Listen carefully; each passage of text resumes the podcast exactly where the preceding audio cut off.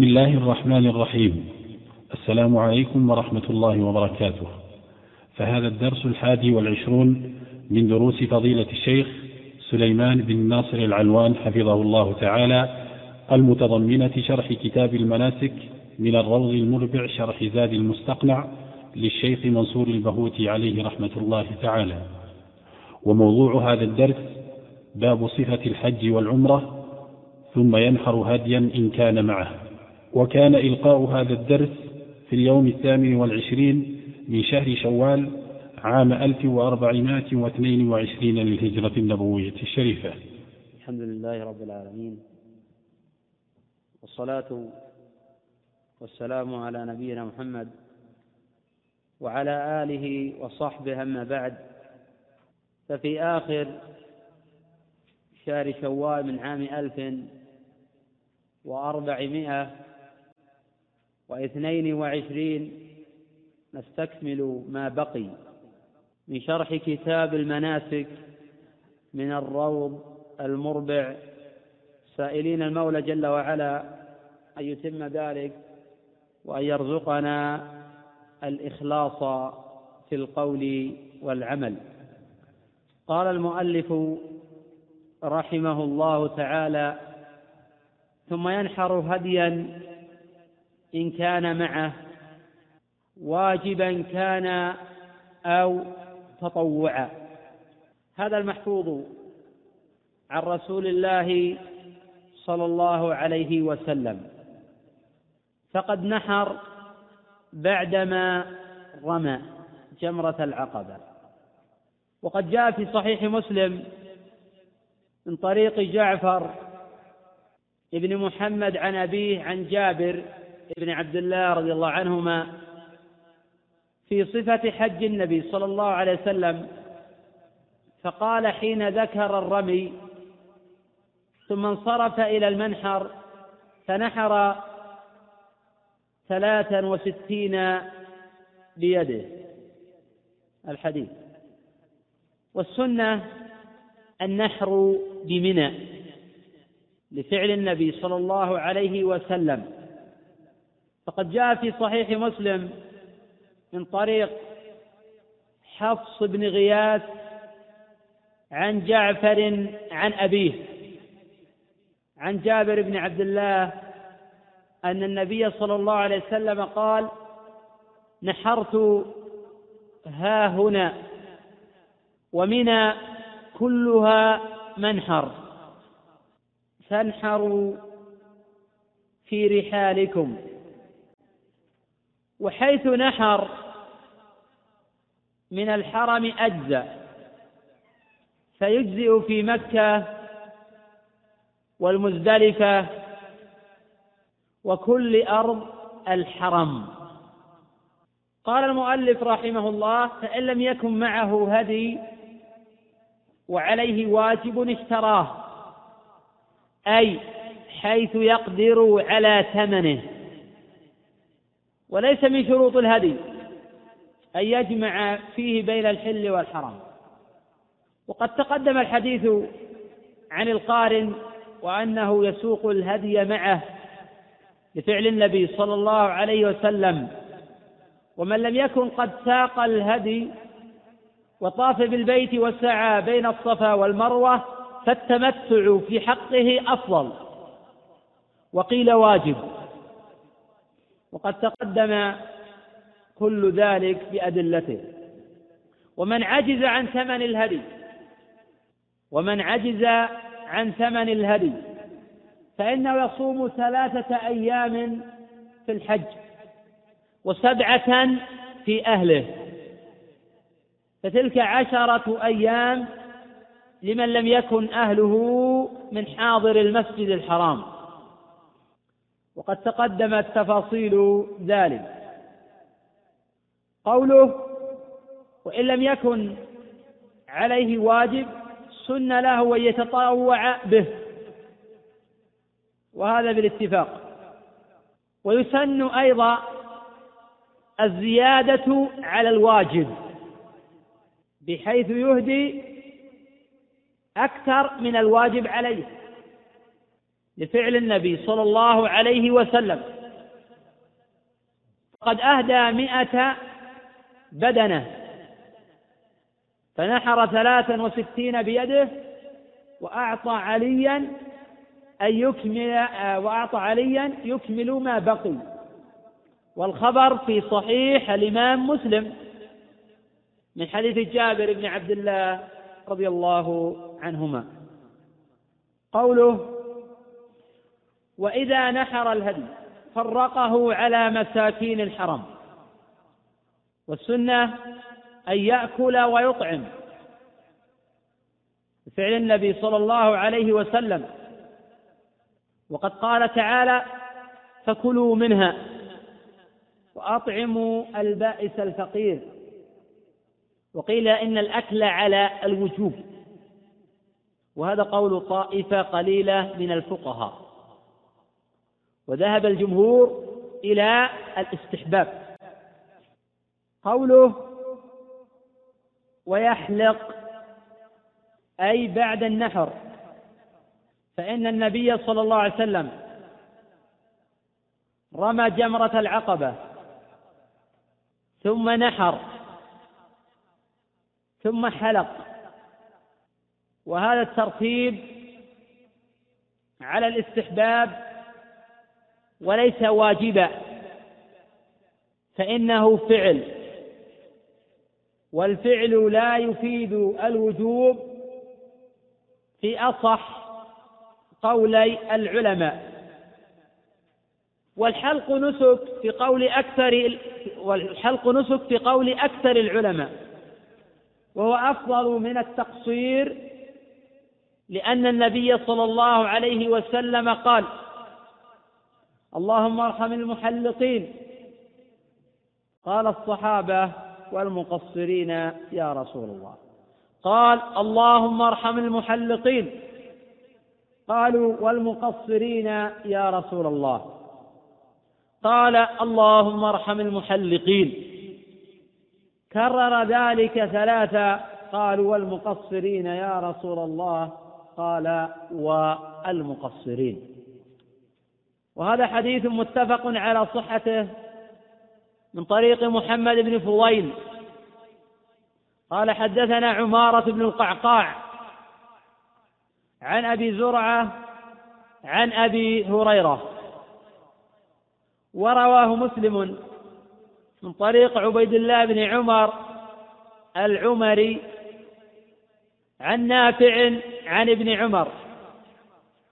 ورواه مالك عن نافع عن ابن عمر.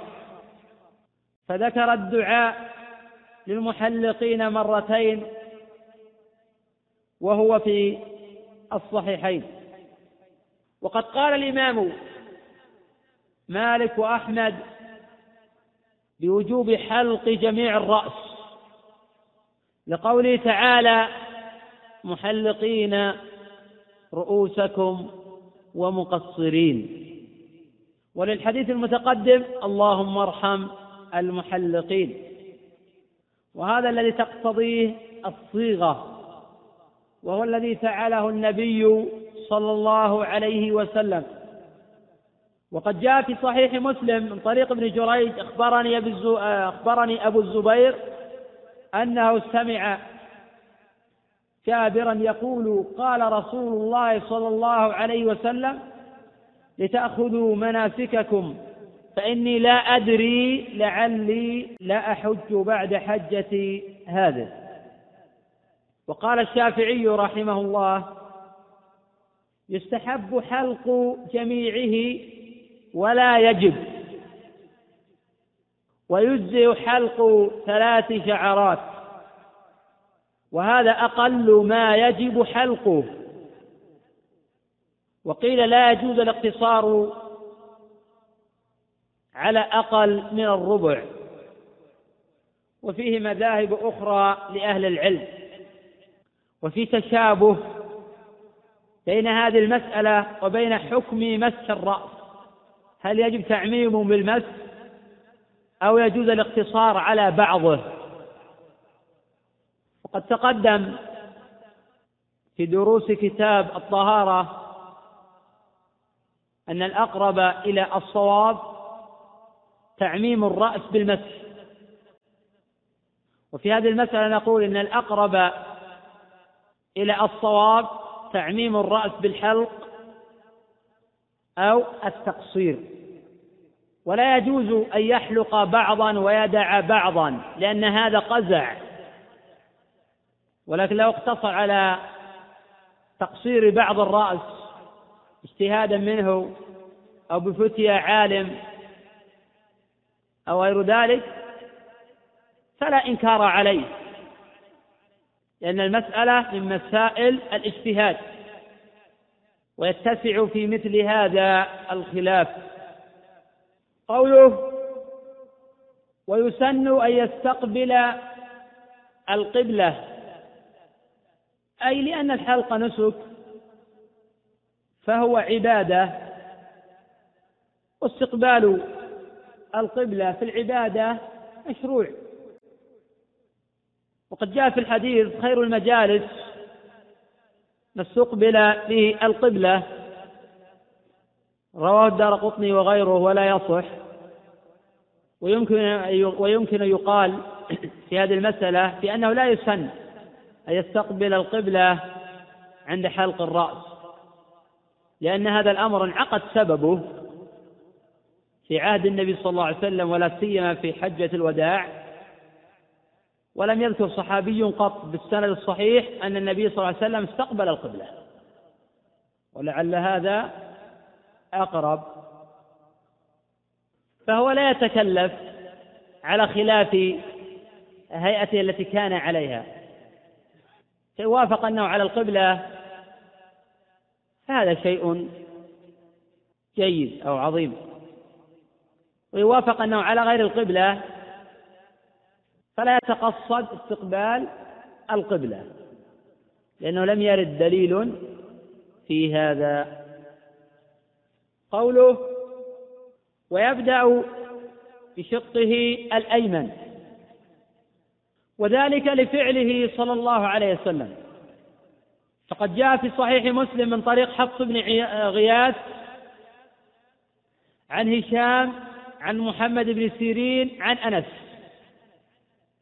أن رسول الله صلى الله عليه وسلم أتى منى فأتى الجمرة فرماها ثم أتى منزله بمنى ونحر ثم قال للحلاق خذ وأشار إلى جانبه الأيمن ثم الأيسر ثم جعل يعطيه الناس. قوله أو يقصر من جميع شعره وهو مجزئ عن الحلق وهو إجماع من العلماء. وقد حكي عن الحسن البصري أن الحلق يتعين في أول حجة. ولا يصح عنه. وقد ثبت عنه خلافه. وقد تقدم أن الحلق أفضل من التقصير لأنه أبلغ في العبادة. وتقدم أن المتمتع يسن في حقه أن يقصر في العمرة ويؤخر ويؤخر الحلق إلى الحج. وذلك إذا كان ما بين النسكين متقاربا. قوله لا من كل شعرة بعينها لأن الشعر يتفاوت في الطول. فيشق حينئذ تعميم التقصير من كل شعرة. قوله ومن لبد رأسه أو ظفره أو عقصه فكغيره أي ممن لم يلبد. فله أن يقصر من مجموعه ولا يلزمه الحلق. وحديث من لبد فليحلق رواه البيهقي لا يصح. وهذه المسألة تنازع فيها الفقهاء فقالت طائفة من لبد أو ظفر أو عقص فليحلق. وقال جماعة هو على ما نوى فإن نوى الحلق فليحلق وإلا فلا يلزم. وقال آخرون هو مخير على كل حال وهذا هو الصواب. قوله وبأي شيء قصر الشعر أجزأ أي سواء كان بالمقص أو بغيره إلا أن هذا خلاف السنة. قوله وكذا إن نتفه أو أزاله بنورة بضم النون وفتح الواو. شيء يستعمل لإزالة الشعر والنورة كلمة عربية وقيل معربة. أي وكذا إن نتفه أو زاله بنورة فإنه يجزي لأن القصد إزالته. لكن السنة الحلق أو التقصير بفعل النبي صلى الله عليه وسلم وجريان العمل في عهد الصحابة رضي الله عنهم. قوله وتقصر منه المرأة أي من شعرها قدر أنملة فأقل. قوله وتقصر منه المرأة هذا إجماع. حكاه ابن المنذر في الإجماع وحكاه النووي وغيره. وقوله قدر أنمل فأقل هذا مروي عن ابن عمر. وقال به الشافعي وإسحاق. وقال بعض العلماء تقصر الثلث أو الربع. وقال بعض العلماء بالتفريق بين العجوز والشابة. فالعجوز تأخذ من شعرها نحو الربع والشابة تقلل. وقال مالك تأخذ من جميع قرونها أقل جزء والصحيح أنها تأخذ من شعرها ما يقع عليه لفظ التقصير وليس في المسألة تقدير شرعي. وقد قال النووي رحمه الله تعالى يجوز أخذ ثلاث شعرات لأن المرأة مأمورة بالتقصير. وهذا يسمى تقصيرا. قوله لحديث ابن عباس يرفعه ليس على النساء حلق إنما على النساء التقصير. رواه أبو داود. هذا الحديث جاء من طريق محمد بن بكر. أخبرنا ابن جريج. قال بلغني عن صفية بنت شيبة بن عثمان قالت أخبرتني أم عثمان بنت أبي سفيان عن ابن عباس أنه قال قال رسول الله صلى الله عليه وسلم وهذا إسناد منقطع وقد رواه أبو داود من طريق هشام بن يوسف عن ابن جريج عن عبد الحميد بن جبير بن شيبة عن صفية به. وهذا متصل. وفي الباب حديث عائشة ولا يصح. وحديث علي رواه النسائي والترمذي مرفوعا وأعله الترمذي رحمه الله تعالى بالاضطراب. قال أبو عيسى رحمه الله تعالى والعمل على هذا عند أهل العلم لا يرون على المرأة حلقا ويرون عليها التقصير. قوله فتقصر من كل قرن قدر أنملة أو أقل ولا حرج في ذلك لأن لم يرد فيه تقدير فكل شيء يسمى تقصيرا فهو مجزئ. قوله وكذا العبد. أي حكمه حكم المرأة بحيث تقصر قدر أنمل أو أقل. ولم يرخص له جمع من أهل العلم أن يحلق إلا بإذن سيده. قالوا لأن الشعر ملك للسيد ولأن الشعر يزيد في قيمته فحينئذ لا يزيله إلا برضا سيده. وقد يقال بأنه يجوز أن يحلق رأسه دون أن يستأذن سيده. لأن النبي صلى الله عليه وسلم حين دعا للمحلقين لم يستثني العبيد إلا برضا السيد. وقد يقال بالتفصيل الأصل أنه يحلق ولو بدون رضا سيده ما لم يمنعه. حين منعه فإنه يمتثل. قوله والسنة لمن حلق أو قصر أخذ ظفر وشارب وعانة وإبط. أي وذلك على اعتبار أنه من التفت وقد قال ابن عباس رضي الله عنهما التفت الرمي والذبح والحلق والتقصير والأخذ من الشارب والأظفار واللحية.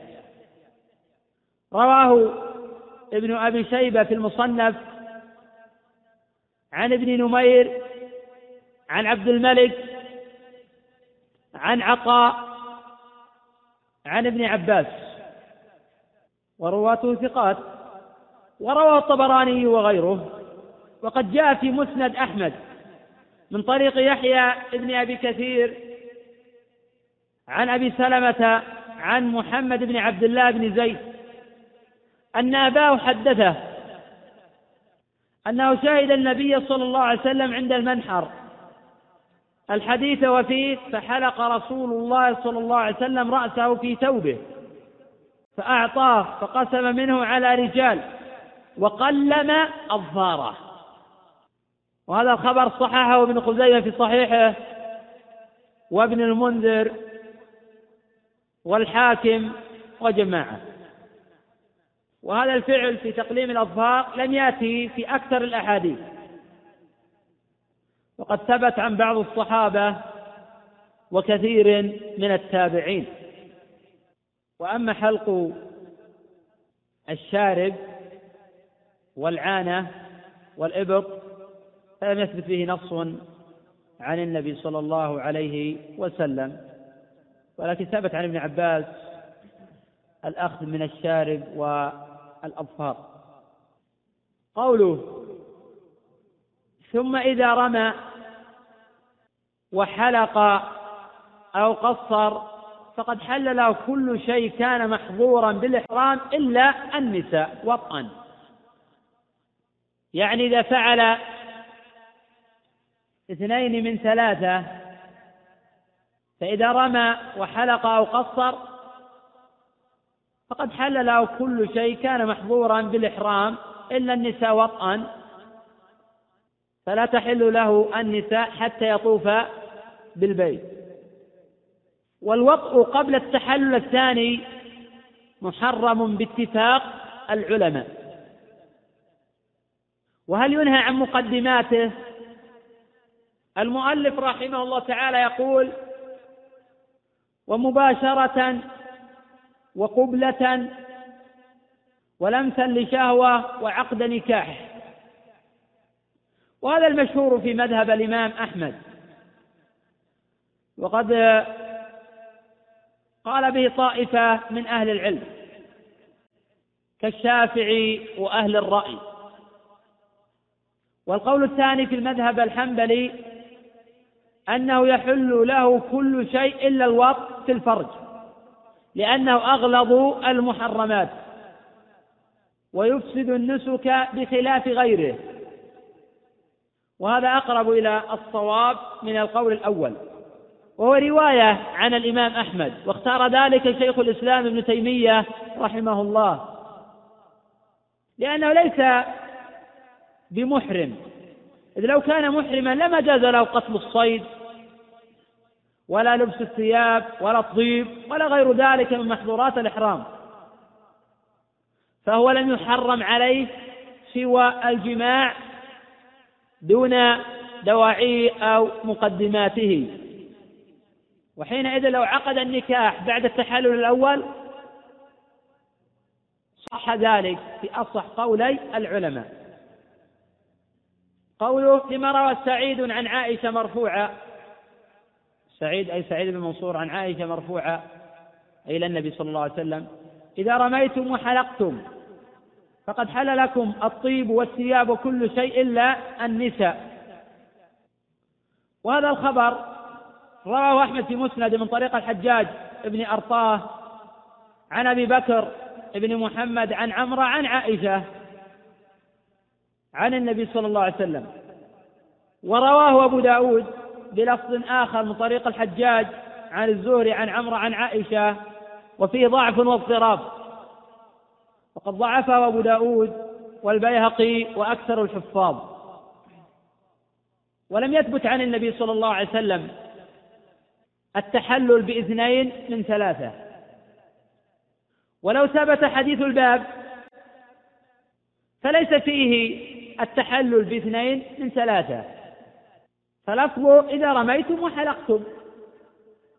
فيتحلل بعد الرمي والحلق حيث لو رمى وطاف لم يتحلل لأن الحديث مقيد بالرمي والحلق. وعلى كل فالخبر ضعيف ولا يصح الاحتجاج به.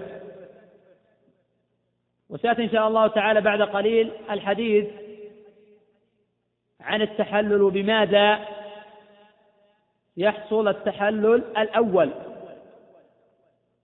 ولكنه إذا تحلل التحلل الأول يباح له كل شيء إلا الوقت في الفرج قوله والحلاق والتقصير ممن لم يحلق نسك.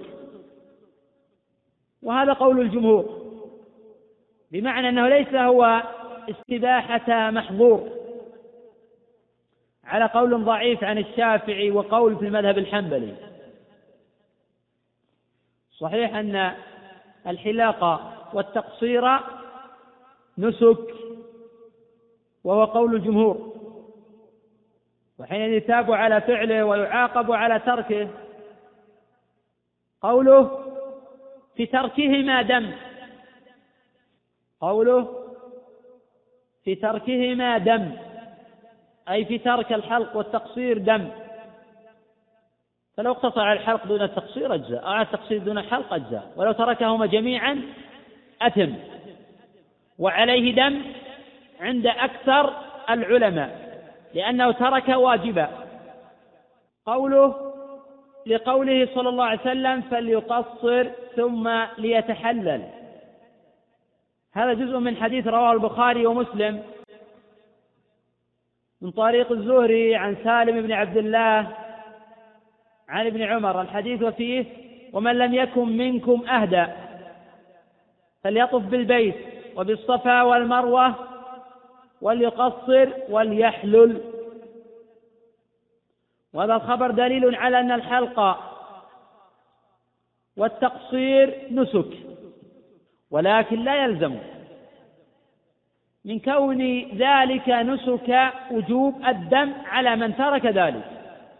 لأنه لم يثبت في ترك الواجبات دم. لأنه لم يثبت عن النبي صلى الله عليه وسلم في ترك الواجبات دم. غاية ما في الباب قول ابن عباس لمن ترك شيئا من نسك أو نسي فليهرق دما. روى مالك بإسناد صحيح. وقد تقدم الجواب عنه وأنه اجتهاد. وقد ترك العباس المبيت بمنى ليالي منى وذلك برخصة من النبي صلى الله عليه وسلم والحديث الصحيحين ولم يوجب عليه النبي صلى الله عليه وسلم دما وكونه معذورا لا يعني سقوط الدم. فإن العذر يسقط الإثم. بدليل أن كعب بن عجرة حين أمره النبي صلى الله عليه وسلم يحلق رأسه كان معذورا وألزمه النبي صلى الله عليه وسلم بالكفارة. قوله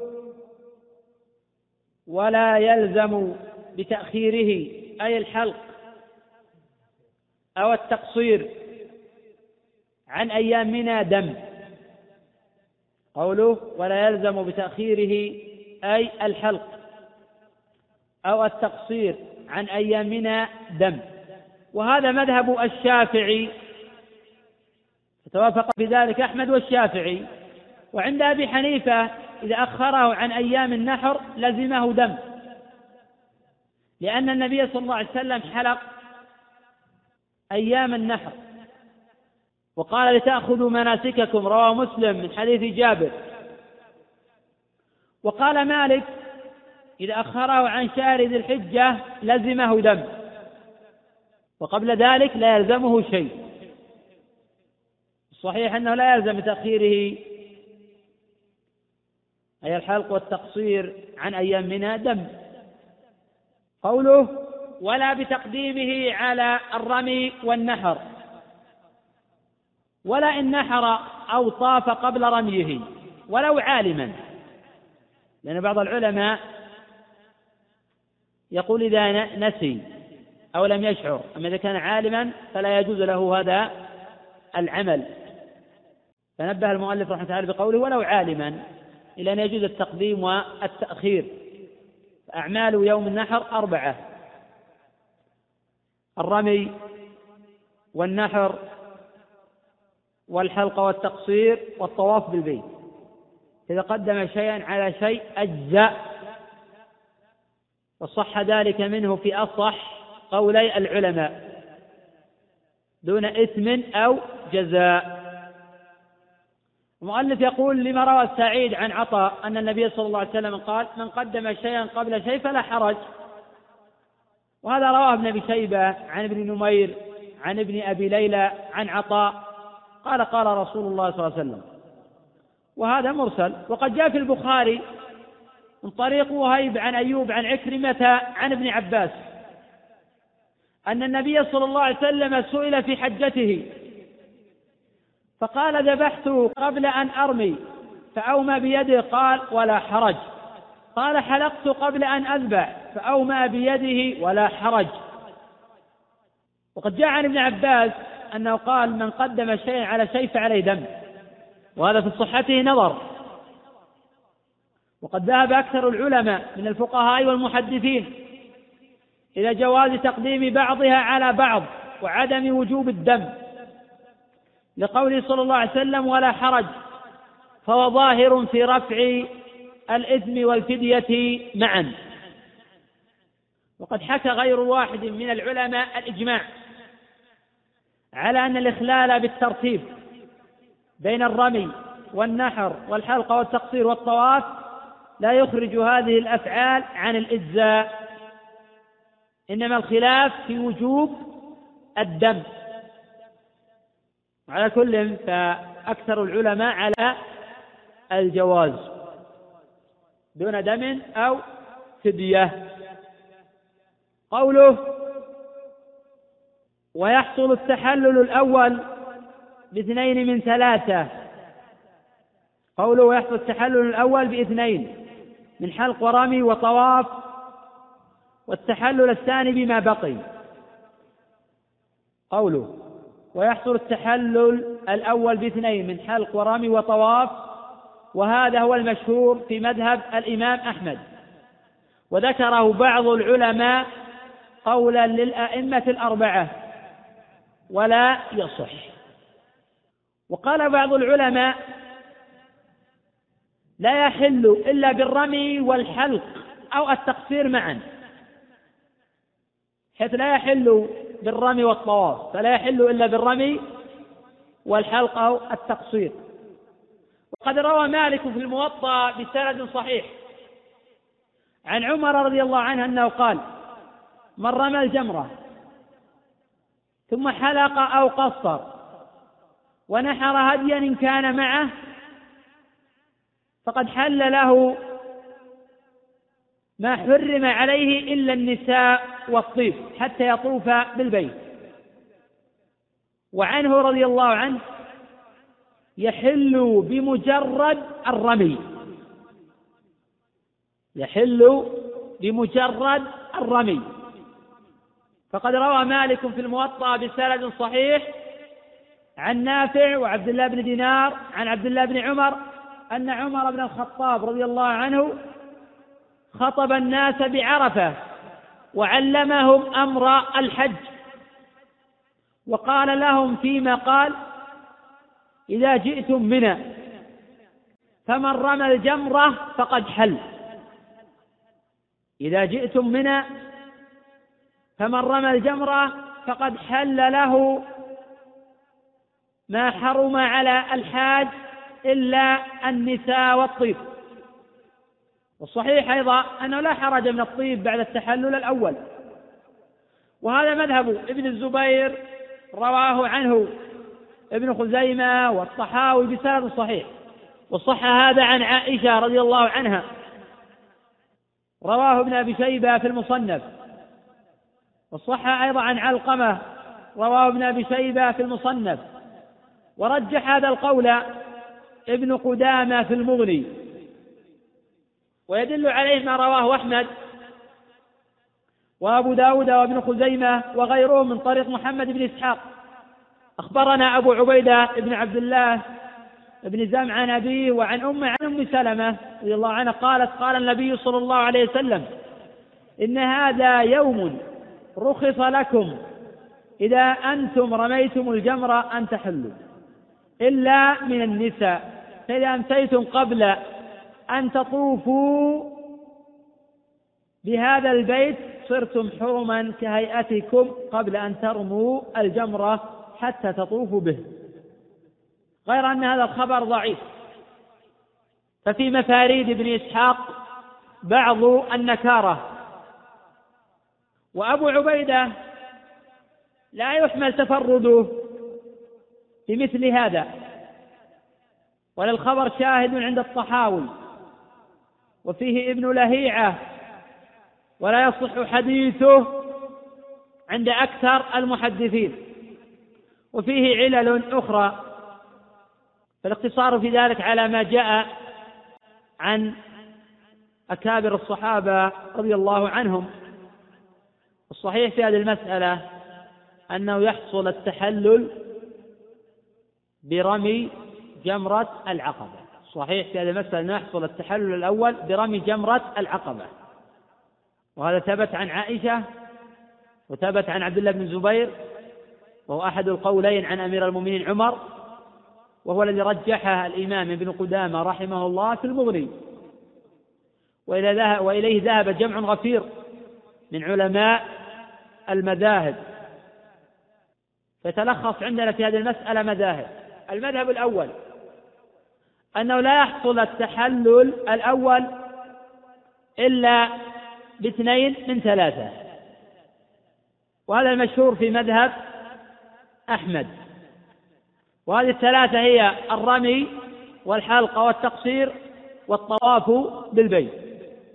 فإذا فعل اثنين من هذه الأمور الثلاثة حل له كل شيء إلا الوقت الفرض. وهذا يحتاج إلى دليل مرفوع والأدلة الواردة في هذا الباب ضعيفة. المذهب الثاني أنه لا يحصل التحلل الأول إلا بالرمي والحلق. المذهب الثالث أنه يحصل التحلل الأول بالوصول إلى الجمرة قبل أن يرميها. وهذا مذهب ابن حزم. وقال به الظاهر فيما استحضر الآن الاصطخري من فقهاء الشافعية. المذهب الرابع أنه يحصل التحلل الأول برمي جمرة العقبة. وهذا الأقرب والله أعلم. قوله والتحلل الثاني أي ويحصل التحلل الثاني بما بقي مع سعي. أي بما بقي من الثلاثة لأنه فعل اثنين بما بقي وهو الثالث. مع السعي وهو قول الجمهور لأن السعي ركن على قول طائفة من العلماء. فعليه لا يحصل التحلل الثاني إلا بالرمي والحلقة والتقصير والطواف مع السعي. وقيل يحصل التحلل الثاني بدون السعي لأنه واجب وليس بركن.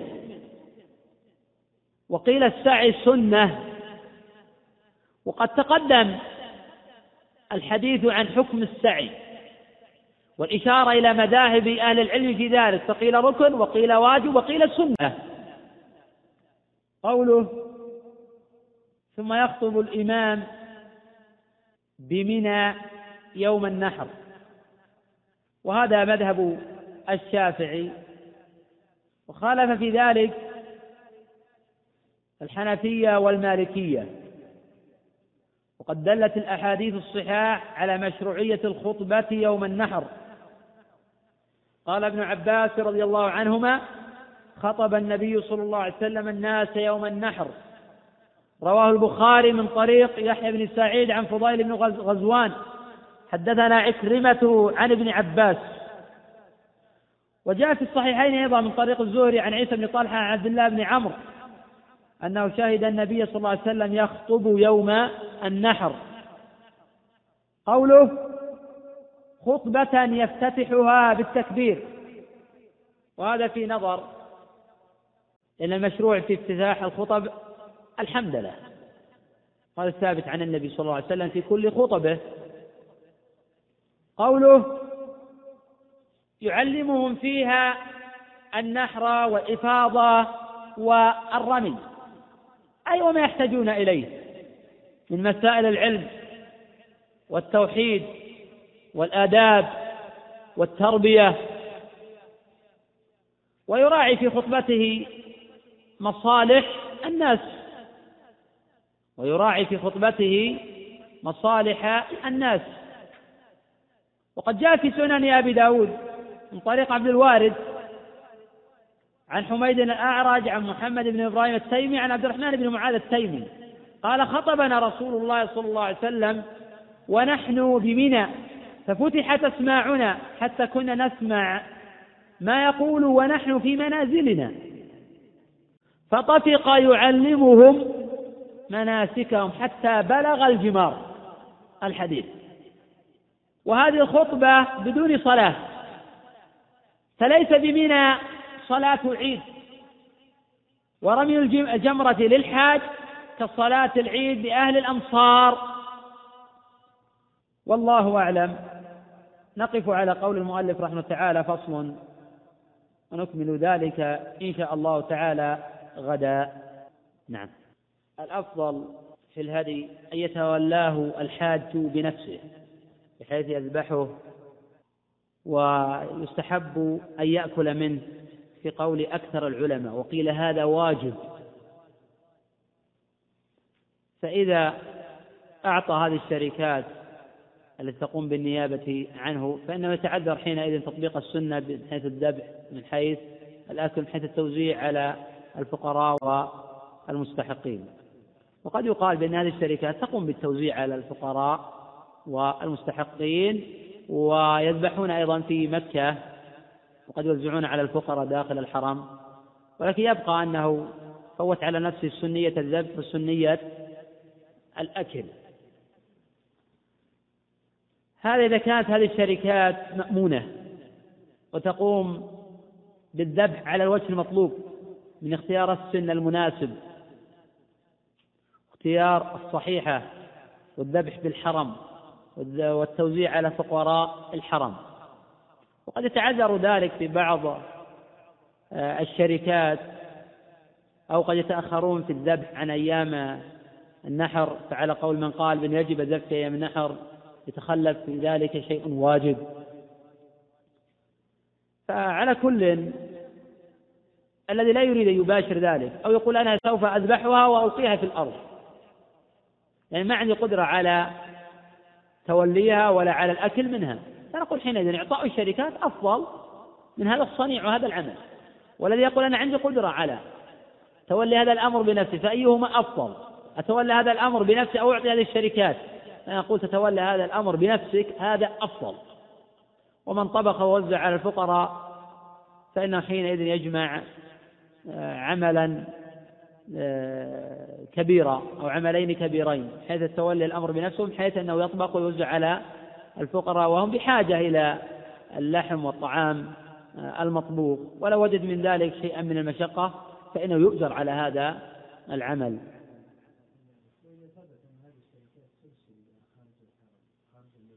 كانوا يذبحون داخل الحرم يرسلونها خارج الحرم فهذا يجوز عند طائفة من العلماء. أما إذا كانوا يذبحون خارج الحرم فلا يجزئ عند الأئمة الأربعة. نعم. الأرقام الموجودة لا تسأل عن الأرقام الموجودة كرقم واحد أو اثنين أو ثلاثة في مكائن الحلاقة. هل تسمى حلقا أم تقصيرا؟ لا أعلم ضابطا جامعا مانعا في الحلق. اللهم إلا أن يقال. ما لا يمكن معه القصد فهو الحلق.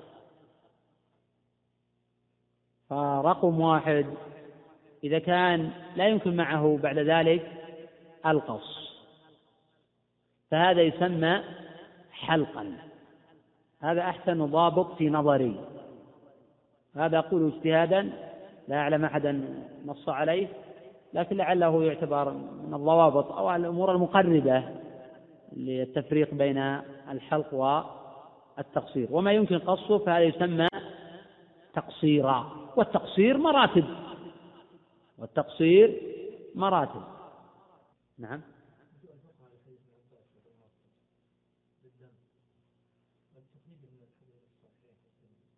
عباس. آه، الأئمة الأربعة أو الجمهور أخذوا بأثر أيوب عن سعيد بن جبير عن ابن عباس الذي رواه مالك في الموطأ. من آه، ترك شيئا من نسكه أو نسي فليهريق دما. وقالوا إن كل من ترك واجبا متعمدا فعليه الدم. بل قال بعض العلماء ولو كان ناسيا. وقالوا هذا قول الصحابي وهو من فقهاء الصحابة ومن كبارهم علما وفقها الرجوع إلى قوله أولى أولى من الرجوع إلى قول غيره. ولكن جاء كما تقدم بعض الأحاديث تفيد عدم الوجوب الحج مع النبي صلى الله عليه وسلم أكثر من مئة ألف. وترك الواجب آه، مظنة مظنة للوجود. ومع هذا ما أمر النبي صلى الله عليه وسلم أحدا بالدم. ولا سيما الحديث الذي أوردته في الصحيحين. قد يجاب عن هذا الحديث بأن يقال إن النبي هو الذي رخص له. فيقال إن النبي رخص له. فحينئذ يسقط الإثم. لكن كيف تسقط؟ الكفارة. لأن النبي وسلم رخص أيضا لكعب بن عجرة يحلق رأسه وأمره بذلك وألزمه بالكفارة. قد تقدم بحث هذه المسألة وأنا لي رسالة مطولة. في هذا الباب وذكرت أربعة عشر دليلا تخالف أثر ابن عباس.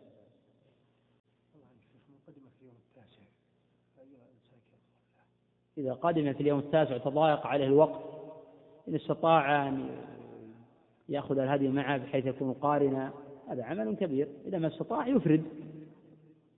إذا كان في متسع بحيث يتمتع إذا قال أنا ما أستطيع أن أسوق الهدي وفي متسع بحيث أتمتع. بحيث آخذ العمرة صبيحة اليوم التاسع وبعد ذلك أذهب إلى عرفات فنقول يتمتع ولا حرج في ذلك ولو كان الوقت قصيرا. نعم.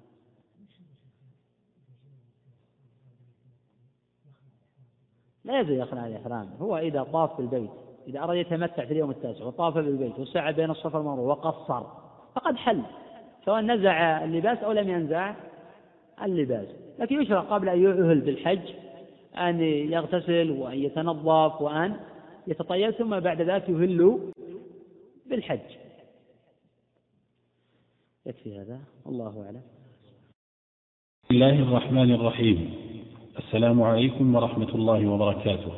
فهذا الدرس الثاني والعشرون من دروس فضيلة الشيخ سليمان بن ناصر العلوان حفظه الله تعالى المتضمنة شرح كتاب المناسك من الروض المربع شرح زاد المستقنع للشيخ منصور البهوتي عليه رحمة الله تعالى. وموضوع هذا الدرس فصل ثم يفيض إلى مكة. وكان إلقاء هذا الدرس في اليوم التاسع والعشرين من شهر شوال عام 1422 للهجرة. الحمد لله رب العالمين. والصلاة والسلام على نبينا محمد وعلى آله وصحبه أما بعد.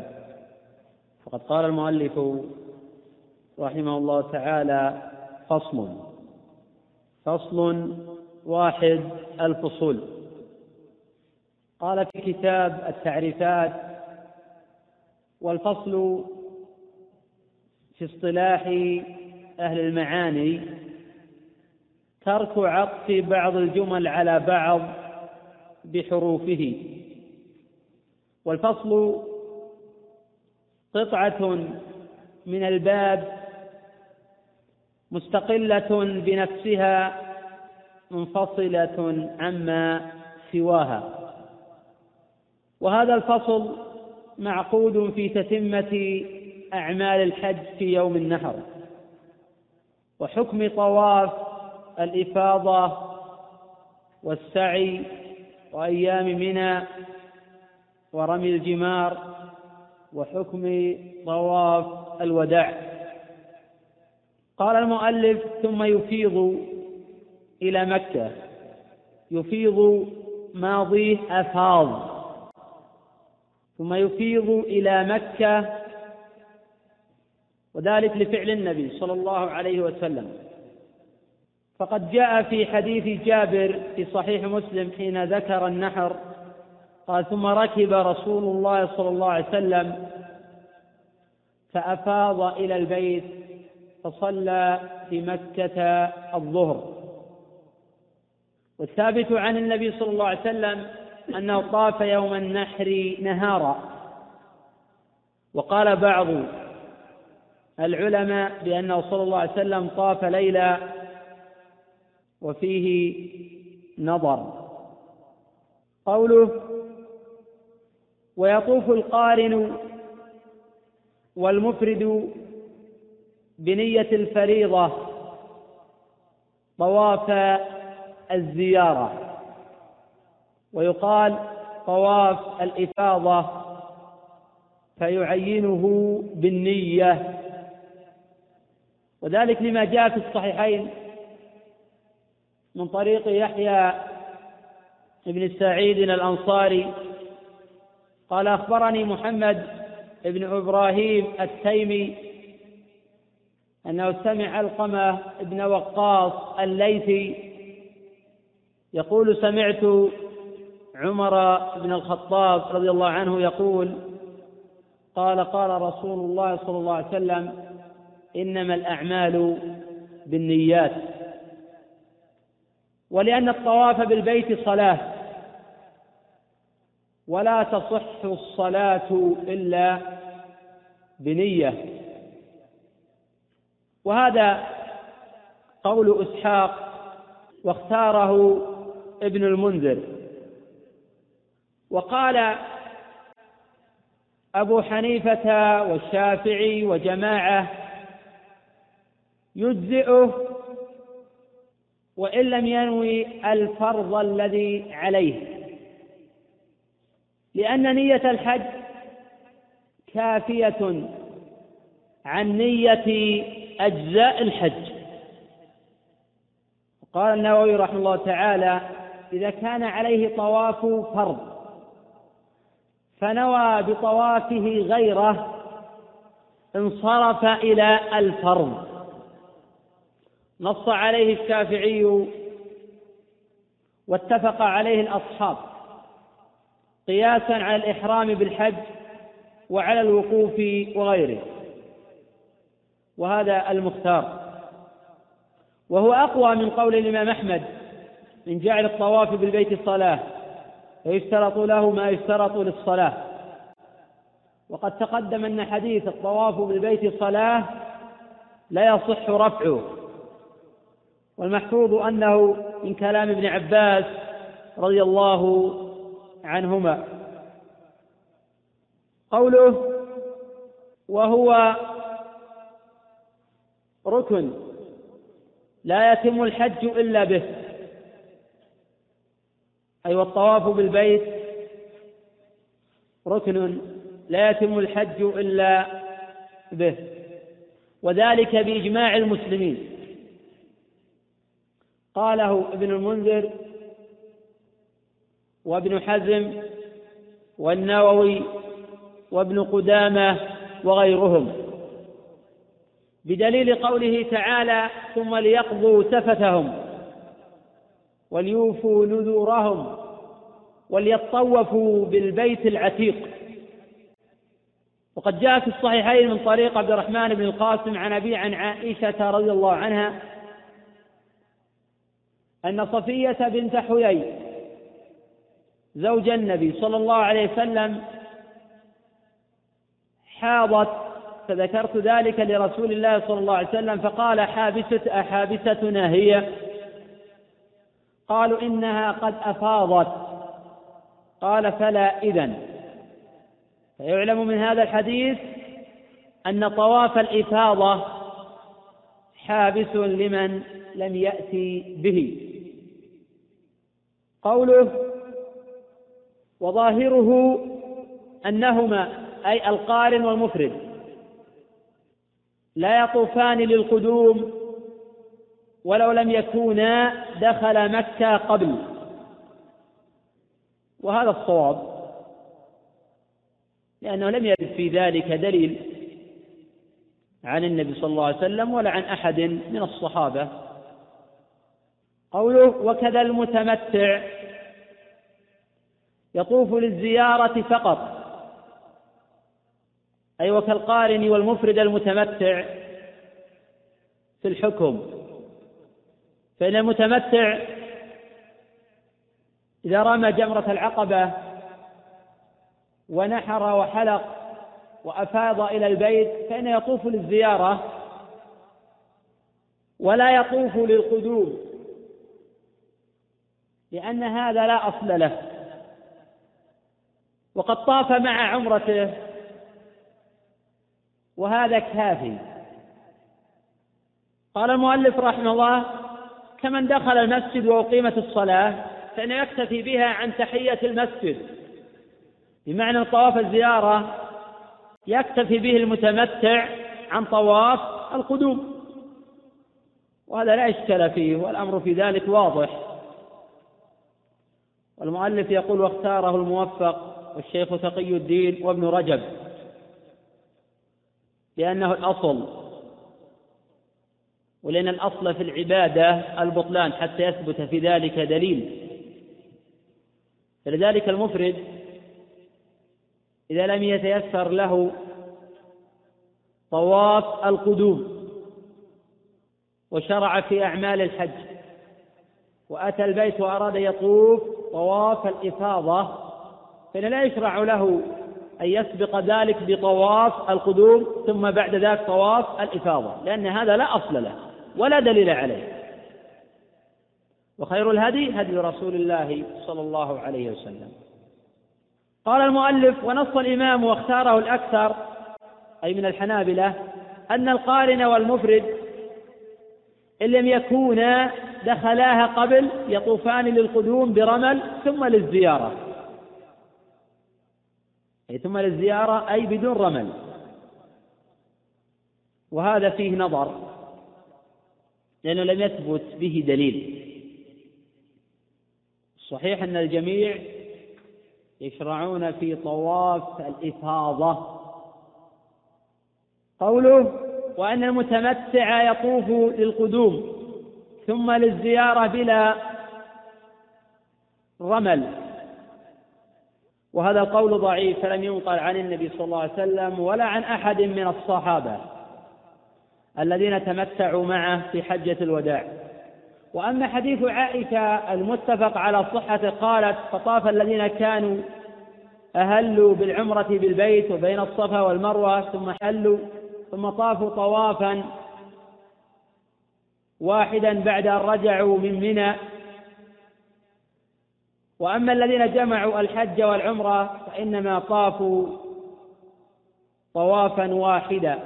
فالمقصود من قول عائشة طافوا واحدا بعد الرجع منها هو السعي بين الصفا والمروة. فأخبرت عن القارنين أنهم اكتفوا بطواف واحد بينهما. وأخبرت عن المتمتعين أنهم طافوا بينهما طوافا آخر بعد الرجوع. فهذا في دليل على أن المتمتع يجب عليه السعيان. ويكفي القارن والمفرد سعي واحد. قوله وأول وقته أي وقت طواف الإفاضة المؤلف يقول طواف الزيارة بعد نصف ليلة النحر وأول وقته أي وقت طواف الزيارة بعد نصف ليلة النحر. لمن وقف قبل ذلك بعرفات. وهذا هو المشهور في مذهب أحمد ومذهب الشافعي. لما تقدم تقريره في مذهب هذين الإمامين أن الدفع من مزدلفة يكون بعد نصف الليل. يكون بعد نصف الليل. وذهب أبو حنيفة ومالك إلى أن وقت الطواف من بعد طلوع الفجر. وهؤلاء يقولون بأن الدفع من مزدلفة يكون بعد طلوع الفجر. وقد تقدم بحث هذه المسألة وأن الصحيح في دفع الضعفة لا يكون إلا بعد غروب القمر. فكذا الرمي وطواف الإفاضة. وأما الأقوياء فلا يدفعون إلا بعد الإسفار. والقوي التابع للضعفاء يأخذ حكمهم. فيدفع بعد غيبوبة القمر ويرمي وله أن يذهب فيطوف طواف الإفاضة. قوله وإلا فبعد الوقوف أي إن لم يكن قد وقف بعرفة قبل ذلك. لأن الطواف بالبيت لا يصح إلا بعد التعريف. قوله ويسن فعله في يومه لقول ابن عمر أفاض رسول الله صلى الله عليه وسلم يوم النحر متفق عليه. وأيضا لحديث جابر في صحيح مسلم. وقد قال تعالى واستبقوا الخيرات. المبادرة إلى أداء العمل أفضل من التأخير لأن الإنسان لا يدري ماذا يعرض له. وقد ذهب بعض العلماء إلى أن من لم يطف بالبيت حتى أمسى فإنه يعود إلى إحرامه. وفي ذلك حديث رواه أحمد وأبو داود ولا يصح وقد تقدم الحديث عنه وأنه منكر سندا ومتنا. وفي محمد بن إسحاق ولا يقبل تفرداته في مثل هذا. وفيه شيخه أبو عبيدة وإن كان صدوقا فلا يحتج بتفرده. وكيف يغفل عن نقل مثل هذا الحكم الكبير الحفاظ الكبار الذين لهم عناية تامة بكلام النبي صلى الله عليه وسلم وحرص على ضبط ألفاظه وأحاديثه. ثم ينقل ابن إسحاق وفي مفاريده بعض النكارة وأبو عبيدة وهو قليل الحديث. وقد ذهب أكثر العلماء الأئمة الأربعة وغيرهم إلى ترك العمل بهذا الخبر لأنه مخالف للأحاديث الصحيحة ولأنه تفرد به من لا يقبل تفرده. قوله ويستحب أن يدخل البيت فيكبر في نواحيه ويصلي في ركعتين بين العمودين تلقاء وجهه ويدعو الله عز وجل. النبي صلى الله عليه وسلم لم يدخل البيت في الحج ولا هو من سنن الحج. وجعل الدخول بالبيت من سنن الحج غلط. والذي ثبت عن النبي صلى الله عليه وسلم أنه دخل البيت يوم فتح مكة. متفق على صحته من حديث ابن عمر. وقد قال ابن عباس رضي الله عنهما يا أيها الناس إن دخولكم البيت ليس من حجكم في شيء. رواه ابن أبي شيبة من طريق ابن جريج وحجاج وعبد الملك عن عطاء. قال سمعت ابن عباس وهذا سند صحيح. وقد جاء في صحيح البخاري معلقا مجزوما بصحته. قال وكان ابن عمر رضي الله عنهما يحج كثيرا ولا يدخل. قال الحافظ ابن حجر رحمه الله في فتح الباري في شرح ترجمة البخاري باب من لم يدخل الكعبة. كأنه أشار بهذه الترجمة إلى الرد على من زعم أن دخولها من مناسك الحج. واقتصر المصنف على الاحتجاج بفعل ابن عمر لأنه أشهر من روى عن النبي صلى الله عليه وسلم دخول الكعبة. فلو كان دخولها عنده من المناسك لما أخل به مع كثرة اتباعه. قوله وله تأخيره أي تأخير الطواف عن أيام منى. لأن آخر وقته غير محدود كالسعي. وهذا مذهب الشافعي ورجحه ابن قدامة في المغني. لأنه لم يرد ما يدل على وجوب طواف الإفاضة في أمد معلوم وفترة معينة. بينما ذهب أبو حنيفة رحمه الله إلى أنه إن أخره عن أيام النحر لزمه دم. لقوله تعالى ثم ليقضوا تفثهم وليوفوا نذورهم وليطوفوا بالبيت العتيق فالله عز وجل عطف الطواف على الذبح مع الأمر به فدل على وجوب الطواف في أوقات الذبح وهذا الاستدلال فيه نظر. فانه لا يلزم من عطف الطواف على الذبح اقترانه بحكمه. وقال مالك رحمه الله وقال مالك رحمه الله إن أخره عن شهر ذي الحجة لزمه دم. قال تعالى الحج أشهر معلومات. فالآية دليل على تأقيت الحج. إلى آخر شهر ذي الحجة.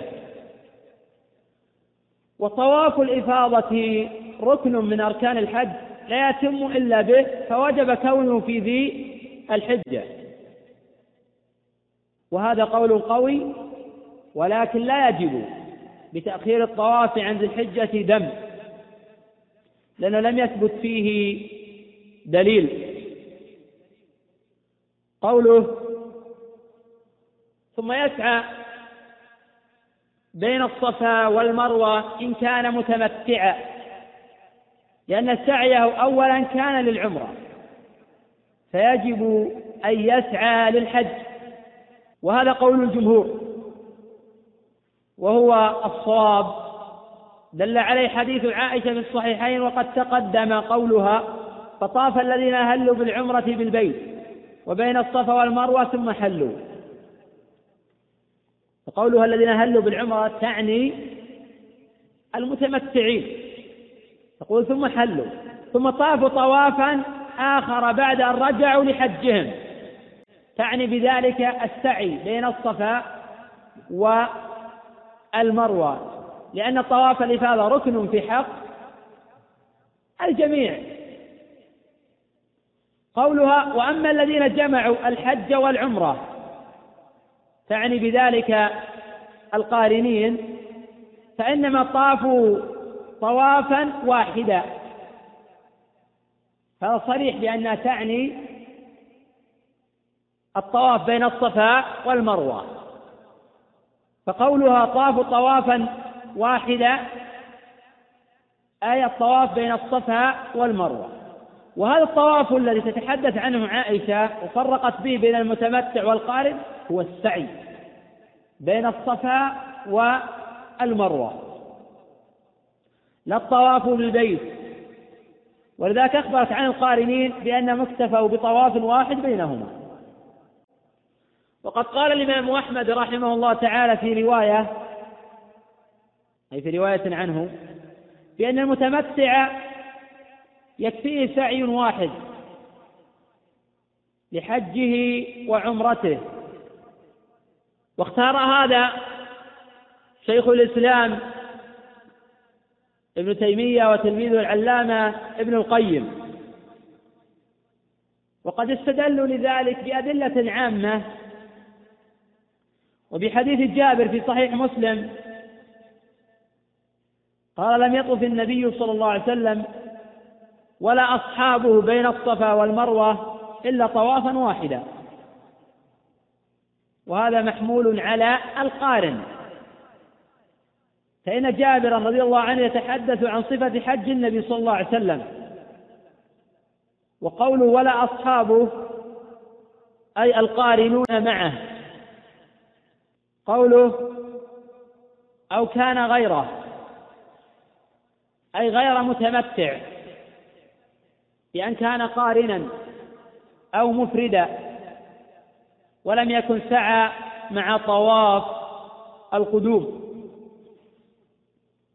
قدم قوله ثم يسعى بين الصفا والمروة إن كان متمتعا. أو كان غير أي غير متمتع بأن كان قارنا أو مفردا ولم يكن سعى مع طواف القدوم. لأنه إذا كان قد سعى مع طواف القدوم فإن هذا يكفيه لحجه وعمرته. وقد اختلفت الرواية عن الإمام أحمد رحمه الله في حكم السعي. تقدم أن الطواف ركن من أركان الحج بإجماع المسلمين. وقد اختلفت الرواية عن الإمام أحمد رحمه الله في حكم السعي. فعنه أنه ركن لا يتم الحج إلا به. وهذا قول أم المؤمنين عائشة رضي الله عنها. جاء ذلك عنها في الصحيحين. وإلى هذا ذهب أكثر العلماء. وإلى هذا ذهب أكثر العلماء. وعنه أي عن الإمام أحمد بأنه واجب يجبر بدم. وهذا مذهب أبي حنيفة رحمه الله ورجحه ابن قدامة في المغني. وعن أحمد بأنه السنة لا يجب بتركه شيء. وقد روى ابن أبي شيبة في المصنف عن يحيى بن سعيد عن ابن جريج عن عطاء عن ابن عباس قال إن شاء سعى بين الصفا والمروة وإن شاء لم يسعى. وهذا القول في نظر. فقد قال النبي صلى الله عليه وسلم لأبي موسى بما أهللت؟ قال قلت لبيك بإهلال كإهلال النبي صلى الله عليه وسلم. قال قد أحسنت فطف بالبيت وبالصفا والمروة. فطف بالبيت هذا أمر. فطف بالبيت. وبالصفا والمروة وأحل. الحديث متفق على صحته. ودليل على وجوب الطواف بالصفا والمروة للأمر به. قوله فإن كان سعى بعده لم يعده. لأنه لا يستحب التطوع بالسعي كسائر الأنساك أي من الرمي ونحوه. هذه الأمور لا يشرع التطوع بها. غير الطواف لأنه صلاة والصلاة يشرع التطوع بها. وقد ثبتت مشروعية التطوع بالطواف. وقد روى أبو عيسى الترمذي رحمه الله من طريق يحيى بن اليمان عن شريك عن أبي إسحاق عن عبد الله بن سعيد بن جبير عن أبيه. عن ابن عباس مرفوعا من طاف بالبيت خمسين مرة خرج من ذنوبه كيوم ولدته أمه. وهذا إسناد ضعيف. قد قال عنه الإمام البخاري رحمه الله تعالى إنما يروى هذا عن ابن عباس قوله. وقال ابن عمر رضي الله عنهما سمعت رسول الله صلى الله عليه وسلم يقول من طاف من طاف سبعا فهو كعدل رقبة. رواه النسائي وغيره من طريق حماد بن زيد عن عطاء عن عبد الله بن عبيد عن ابن عمر ورواته ثقات. قوله ثم قد حل له كل شيء حتى النساء وهذا هو التحلل الثاني. وهذا بالإجماع. فإنه إذا رمى جمرة العقبة وحلق أو قصر وطاف بالبيت وسعى بين الصفا والمروة فإنه يحل له كل شيء حتى النساء. وحكى الإجماع وحكى الإجماع غير واحد من أهل العلم على هذا. وقد تقدم التحلل الأول يحصل برمي جمرة العقبة على خلاف بين أئمة المذاهب في هذا. وتقدم ذكر الأقوال وأدلة كل قائل. قوله ثم يشرب من ماء زمزم. وقد جاء في صحيح مسلم في حديث جابر في صفة حج النبي صلى الله عليه وسلم قال فأفاض إلى البيت. فصلى بمكة الظهر. فأتى بني عبد المطلب فأتى على بني عبد المطلب وهم يسقون على زمزم فقال انزعوا بني عبد المطلب. فلولا أن يغلبكم الناس على سقايتكم لنزعت معكم. فناولوه دلوا فشرب منه. وقوله لما أحب؟ ثم يشرب من ماء زمزم لما أحب. قوله لما أحب لحديث جابر رواه أحمد وغيره من طريق ابن المؤمل عن أبي الزبير المكي عن جابر بن عبد الله أن النبي صلى الله عليه وسلم قال ماء زمزم لما شرب له. وهذا سند ضعيف. وعبد الله بن المؤمل ضعيف. وقال العقيلي لا يتابع عليه. وقد جاء بنحوه أحاديث ولا تصح أسانيدها. ويغني عنها قوله صلى الله عليه وسلم لأبي ذر إنها مباركة إنها طعام طعم. رواه مسلم في صحيحه. والطيالسي وزاد وشفاء سقم. قوله ويتضلع منه. وذلك لحديث ابن عباس مرفوعا. إن آية ما بيننا وبين المنافقين أنهم لا يتضلعون من ماء زمزم. رواه ابن ماجه وغيره من طريق عبيد الله بن موسى عن عثمان بن الأسود عن محمد بن عبد الرحمن بن أبي بكر عن ابن عباس. وهذا الخبر فيه اضطراب. قوله ويرش على بدنه وثوبه. وهذا لم يثبت به حديث. قوله ويستقبل القبلة جاء هذا عن ابن عباس ولا يصح عنه. وقد تقدم أن بعض العلماء يستدل لمثل هذا بحديث إن خير المجالس ما استقبل به القبلة وهذا خبر ضعيف ولا يصح الاحتجاج به في مثل هذه القضية ان هذا الأمر انعقد سببه في عهد النبي صلى الله عليه وسلم ولم يفعله مع إمكانية فعله. فتحري ذلك في نظر. قوله ويتنفس ثلاثة جاء في صحيح البخاري ومسلم من طريق عزرا بن ثابت الأنصاري. قال أخبرني ثمامة بن عبد الله بن أنس عن أنس رضي الله عنه أن رسول الله صلى الله عليه وسلم كان يتنفس في الإناء ثلاثة.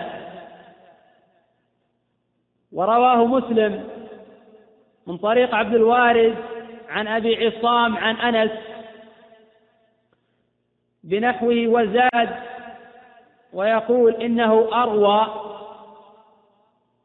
وأبرأ وأمرى. ومعنى هذا الحديث أنه لا يقتصر في شرب الإناء على نفس واحد بل يفصل حين الشرب بثلاثة أنفاس خارج الإناء. وقد جاء نهي النبي صلى الله عليه وسلم عن التنفس في الإناء وذلك في الصحيحين من حديث أبي قتادة رضي الله عنه. قوله ويدعو بما ورد. أقول لم يرد في هذا الخصوص شيء يحتج به. وقوله فيقول بسم الله. اللهم اجعله لنا علما نافعا ورزقا واسعا وريا وشبعا وشفاء من كل داء. واغسل به قلبي واملأه من خشيتك وحكمتك. هذا الأثر لا يصح. ولم يرد بنحوه شيء يحتج به. عن النبي صلى الله عليه وسلم ولا عن أحد من أكابر الصحابة رضي الله عنهم. وقد روي عن ابن عباس أنه كان إذا شرب من ماء زمزم قال اللهم ان يسالك علما نافعا ورزقا واسعا وشفاء من كل داء. رواه الحاكم والدار قطني. وفي صحته نظر. والأشبه أنه من قول مجاهد. إلى هنا نقف على قول المؤلف رحمه الله تعالى ثم يرجع من مكة بعد الطواف والسعي فنكمل ذلك غدا إن شاء الله تعالى. نعم.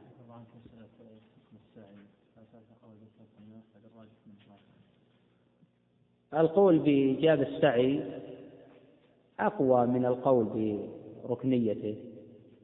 وأما القول بسنيته فهذا ضعيف. وإن قاله بعض الأكابر فالأدلة على خلافه. والقول بركنية السعي أقوى من القول بسنيته. والقول بالإجاب هو الأقوى مطلقا.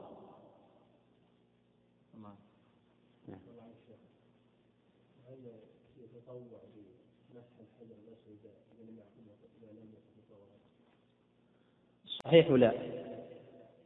أنه لا يفعل ذلك. إنه لم يثبت عن النبي صلى الله عليه وسلم. والأصل في العبادات والقرب البطلان حتى يثبت في ذلك دليل. يقيد بالأدلة الأخرى إيه نعم إذا كان في طواف.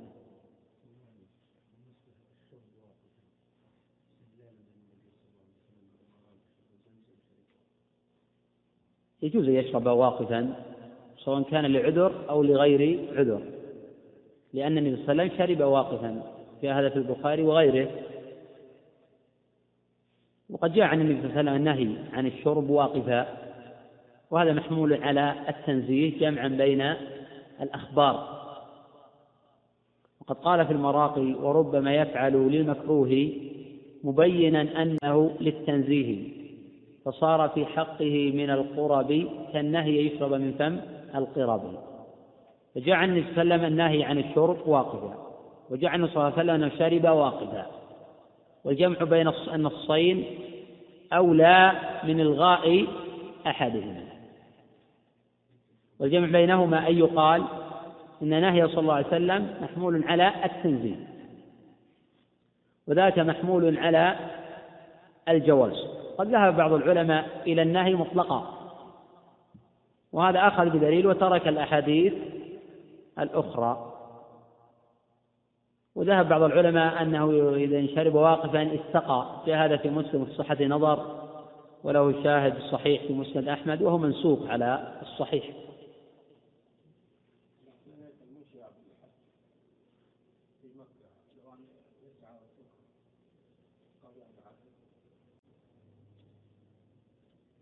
يعني هل له يتمتع؟ هذا حكم آخر هذا. هل له يتمتع؟ نعم لا بأس بذلك. نعم. إي نعم على هذا القول لا بأس به. نعم. إذا تعجل الأخ يسأل يقول إذا تعجل بالانصراف من أي حين غاب القمر في أصح قولي العلماء فهل له أن ينحر؟ قال بذلك بعض أهل العلم. ولكن الأفضل ألا يفعل ذلك وأنه رخص له في التعجل لكي يبادر بالرمي ويؤخر النحر إلى النهار. ولأن النحر ليس هو من الأنساك التي يحصل بها التحلل فلا يشق تأخيره ولأنه لم يفعله النبي صلى الله عليه وسلم ولا أعلم ذلك عن أحد من الصحابة رضي الله عنهم. فالأصل أنه إذا تقدم يبادر بالرمي وإذا ذهب للطواف البيت تقدم الحديث عنه. أما النحر فإن نحر فهذا قال به بعض أهل العلم. وإن أخر ذلك فهو آه، الأفضل.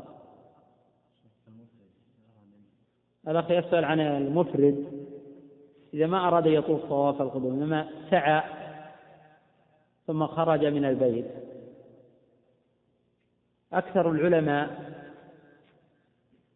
لا يجوزون السعي قبل الطواف. ويشترطون في ذلك أن يسبق بطواف ولو كان سنة. وإذا وقع هذا عن جهل أو عن نسيان فإنه يجزئ عنه على الصحيح. أما كونه يتعمد فأرى ألا يفعله. الرمل هل يختص بطواف القدوم؟ إيه نعم الرمل يختص بطواف القدوم. الرمل يختص بطواف القدوم. نعم. لو أخر لو أخر طواف الزيارة عن يوم النحر هل يصح تقديم السعي على الحج؟ السعي على الطواف. هو تقدم الحديث عن قضية سعيت حديث سعيت قبل أن أطوف. قال افعل ولا حرج. هذا محمول على الحج ولا يعمم في العمرة. تقدم الخلاف في هذا وذكر مذاهب أهل العلم وأنه هذا يفعل الحاجة بناء على الحديث أولا مختلف في صحته. الأمر الثاني أن الصحابة رضي الله عنهم كانوا يقدمون الطواف على السعي وفي من قال بهذا الحديث وأخذ بالعمومات أيضا ما سئل الرسول صلى الله عليه وسلم عن شيء قدم ولا أخر إلا قال افعل ولا حرج. فقد يدخل في ذلك جميع أعمال يوم النحر بما في ذلك الطواف والسعي. ولكن الأفضل المبادرة بالطواف ثم بعد ذلك السعي. لكن لو أن شخصا فعله نسيانا أو جهلا أو تأويلا فإنه يجزئ عنه. لكن إذا يسأل عن الأفضل فنقول الأفضل أن تقدم الطواف على السعي لفعل النبي صلى الله عليه وسلم فعل أكابر الصحابة. لكنه لو سعى ثم طاف ثم رجع إلى بلاده. لا نأمره بالإعادة. فنقول هذا مجزئ عنك. ولو ضعفت الحديث سعيت قبل أن أطوف. لأن في حديث الآخر في الصحيحين ما سئل الرسول صلى الله عليه وسلم عن شيء قدم ولا أخر إلا قال افعل ولا حرج. سيما المسألة محتملة.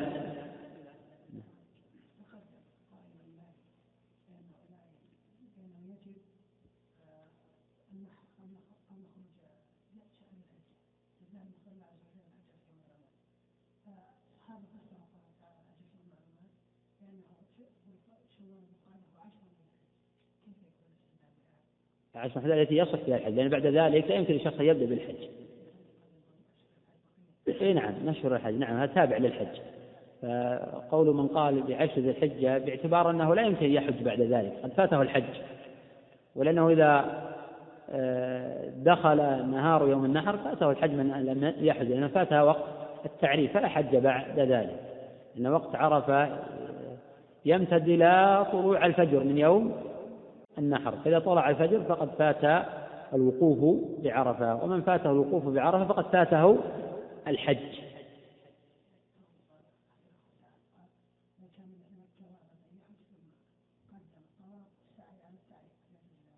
طواف يعني الأخ عن طواف قدوم. يجعلك عمرة مستقلة. أي نعم.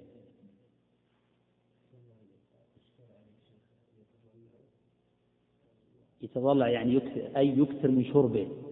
خبر طبعا ضعيف تقدم الحديث أنه مضطرب ولكن معنى يتضلع أي يكثر من شربه. ولأن ماء زمزم لأن ماء زمزم ليس يطيقه كل أحد في القديم. الآن تغير فيه إضافات وفيه أشياء أخرى. كان في القديم لا يطيق شربه كل أحد. فلذلك جعل علامة بين المؤمنين يشربونه تعبدا لله وطلبا للثواب بفعل النبي صلى الله عليه وسلم فعل الصحابة وبين الآخر لا يشربون ولا يريدون إلا إذا كانت في لذة لشهواتهم ونفوسهم.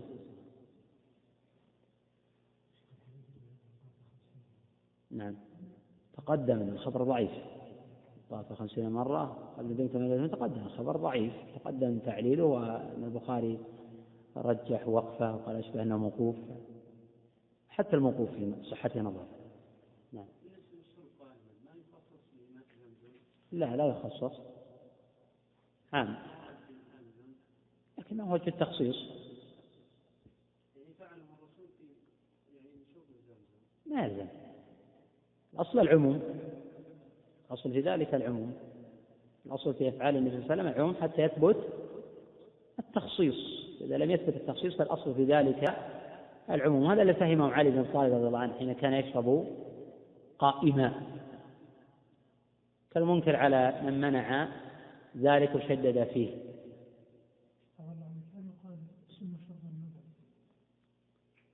إذا احتاج لذلك إذا احتاج لذلك إذا احتاج لذلك نعم. الله أعلم.